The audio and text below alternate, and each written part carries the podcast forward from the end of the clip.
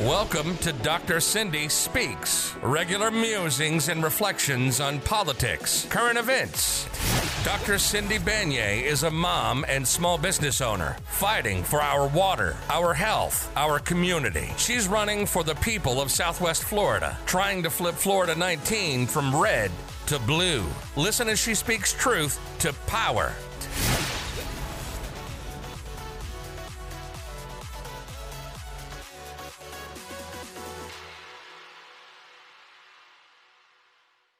Hello there, everybody. Dr. Cindy Banyai here with Dr. Cindy Speaks and your daily diatribe. So, we got a lot of things going on here today. Lots of things happening in Washington, D.C. Florida's a little bit quiet on the front. But in Washington, D.C., we saw the Congressional Gold Medal of Honor ceremony to honor many of the officers that were protecting members of Congress during the January 6 attacks. This is the highest civilian honor that is given by Congress to people in the United States who do extraordinary things. And I myself was a part of the gold medal of honor ceremony for Rosa Parks. So I know what an amazing event and big deal it is. And we saw the officers being honored and we're appreciative of their work. And one thing that was interesting is that they rebuked the Republican members of Congress, including Kevin McCarthy and Mitch McConnell, because they are traitors, just like those who attacked the Capitol on January 6th. Also, today, related to the January 6th Commission, we saw that they, the January 6th Committee, is going to be giving criminal referrals to the Department of Justice for them to follow up on. This could be for Trump or other folks who were involved in that conspiracy to make January 6th happen and to try and overthrow the election in 2020. So this will be interesting to to watch and I am hoping for the sake of our democracy that Trump is held accountable for his role in inciting and leading those rioters. Also, today is election day in Georgia. The day is closing out here, so we shall know soon whether or not we have Raphael Warnock or Herschel Walker as the senator from Georgia. It may take some time to count the votes depending on how close it is, but this is part of the runoff election because Georgia law states that you have to have 50 over 50% in order to maintain that seat and they had a third party candidate that actually made it impossible to get that 50% plus. So we are looking forward to seeing the results the results from Georgia. We know that it's not going to tip the balance because the Democrats have already secured a majority, but it will help the Democrats move things through so we're not so beholden to the Kyrsten Sinemas and Joe Manchins in the Democratic Party and also making sure that the next Senate election coming up in 2024 is a little bit easier on the Democrats because that is apparently a very Republican favorable map when things when it comes down to it. Additionally, we see holidays coming into full swing here. It's a beautiful day here in Southwest Florida.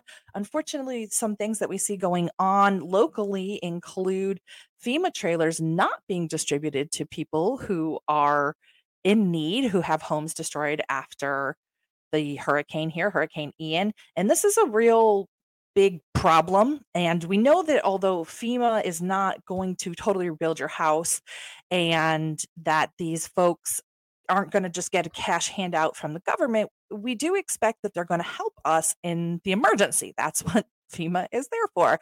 But because of local regulations on what types of house, housing and homes can be on certain properties, and this is uh, includes the city of Cape Coral, Santa broader Lee County as well, that they are finding a hard time even getting the permission to put trailers in any certain places.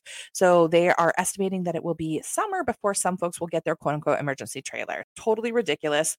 And it has to do with local government restrictions and desires to have luxury development across Southwest Florida. And I know this because this is a problem that I had ran into several years ago while I was running a homeless organization, and people were really excited about tiny homes, and we couldn't get that done, even though there were investors and people who wanted to have that happen. And it has everything to do with who we elect to the county commission. And currently in Lee County, we happen to elect people who are in the pocket of developers, and they love those developer dollars, and developers love luxury properties. So, those of us looking for affordable housing or tiny housing or minimalist housing are just up creek. Speaking of Schitt's Creek, here in Fort Myers area, we are still dealing with the water main break that happened over the weekend. Tried to have a meeting today at Starbucks. Starbucks and businesses similar to it across Fort Myers are still closed because they have no water. In addition, the schools in the boil water notice area who have Fort Myers City water also have no water in their schools. And you may or may not have known that. I certainly didn't know it until my children came home from school yesterday telling me how they did not have running water and they're using hand sanitizer in the bathrooms. So, which I also think is a problem. I wish I had more information up front to make sure that I got enough water sent to school, even though I usually send the water bottle. My son sometimes doesn't like to carry the water bottle around, but it seems to be somewhat of a failure of communication that the children were going to be without water. Now, it does seem the, the school district did a good job of making sure that the children have bottled water and hand sanitizer there, but a little bit of communication with the parents would have been nice. So, the other thing about the water main break is that we need to be cognizant of just how trash our infrastructure has grown under the fiscal conservative bullshit leadership of our city council and county commissioners. They all talk about how they're going to save money, but what they really mean is they're not going to invest in things because it looks better for their reelection. But the truth of the matter is, we cannot have a strong and robust economy if we have infrastructure that doesn't work. And this is a really great example here in Fort Myers where large swaths of businesses Starbucks, for instance, can't even open because of a water main break. And this has been happening a whole lot. We had the largest sewage leak right by Fort Myers High School happen at the beginning of 2020. And it was just cleaned up and everybody forgot about it. But we haven't had a major investment to fix all of these water problems across Southwest Florida in a very long time. And this is because politicians would rather look good than do good. And this is a big problem for us here. So just remember that every time these politicians are shoveling fiscal conservative bullshit towards you, that ultimately means that you are going to have a hard time. And that you, if we do not have the infrastructure, we are not going to have the economy. And our economy is already in shambles because of the hurricane. And we already have a lack of diversity of jobs in our economy. And so if we continue to have eroded sometimes quite physically, like the bridge, the Edison Bridge, if we have a terrible infrastructure, we are not going to get any of that infrastructure uh, that investment back and that's going to be bad for everyone here in southwest florida. So that is my diatribe on that. So vote for people who want to invest in what's going on not just telling you that we don't need any new taxes. Another big news that just got dropped on us is that the Trump organization was found guilty of tax fraud in New York. And this could potentially open up Donald Trump himself for prosecution in the matter. It's related to their financial officer getting kickbacks and private school for their grandchildren and cars and apartments in New York uh, without being properly accounted for and taxed. And this was at the behest of Donald Trump and had been gone on for years. And in fact, that man is still employed by Donald Trump. So it should be very interesting to see how this guilty indictment goes down.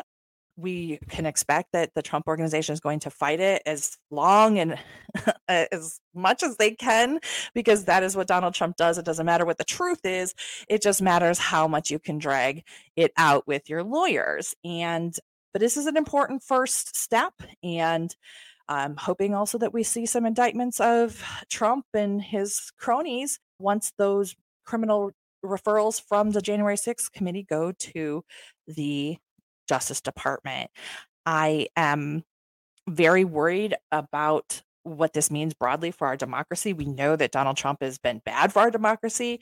And in fact, he just came out with some relatively controversial comments talking about how we should just slash and burn the con- the constitution because it didn't go his way in 2020 and if he's willing to piss on the constitution for his own benefit, then we know that he's going to piss on the rest of us as well. The only shot that we have at saving this country is going to be making sure that we are holding the people accountable, including the people around him, and making sure that he does not continue to destroy our country for his own means. And that is going to be a wrap today for the Daily Diatribe. I am Dr. Cindy Banyai coming to you with the relaunch of Dr. Cindy Speaks. And we will be launching these daily diatribes every weekday, Monday through Friday.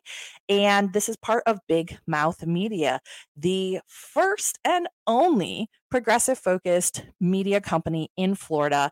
And we have a lot of great stuff coming up. So be sure to check us out at bigmouthmediafl.com. And we'll see you here tomorrow at Dr. Cindy Speaks. Bye bye.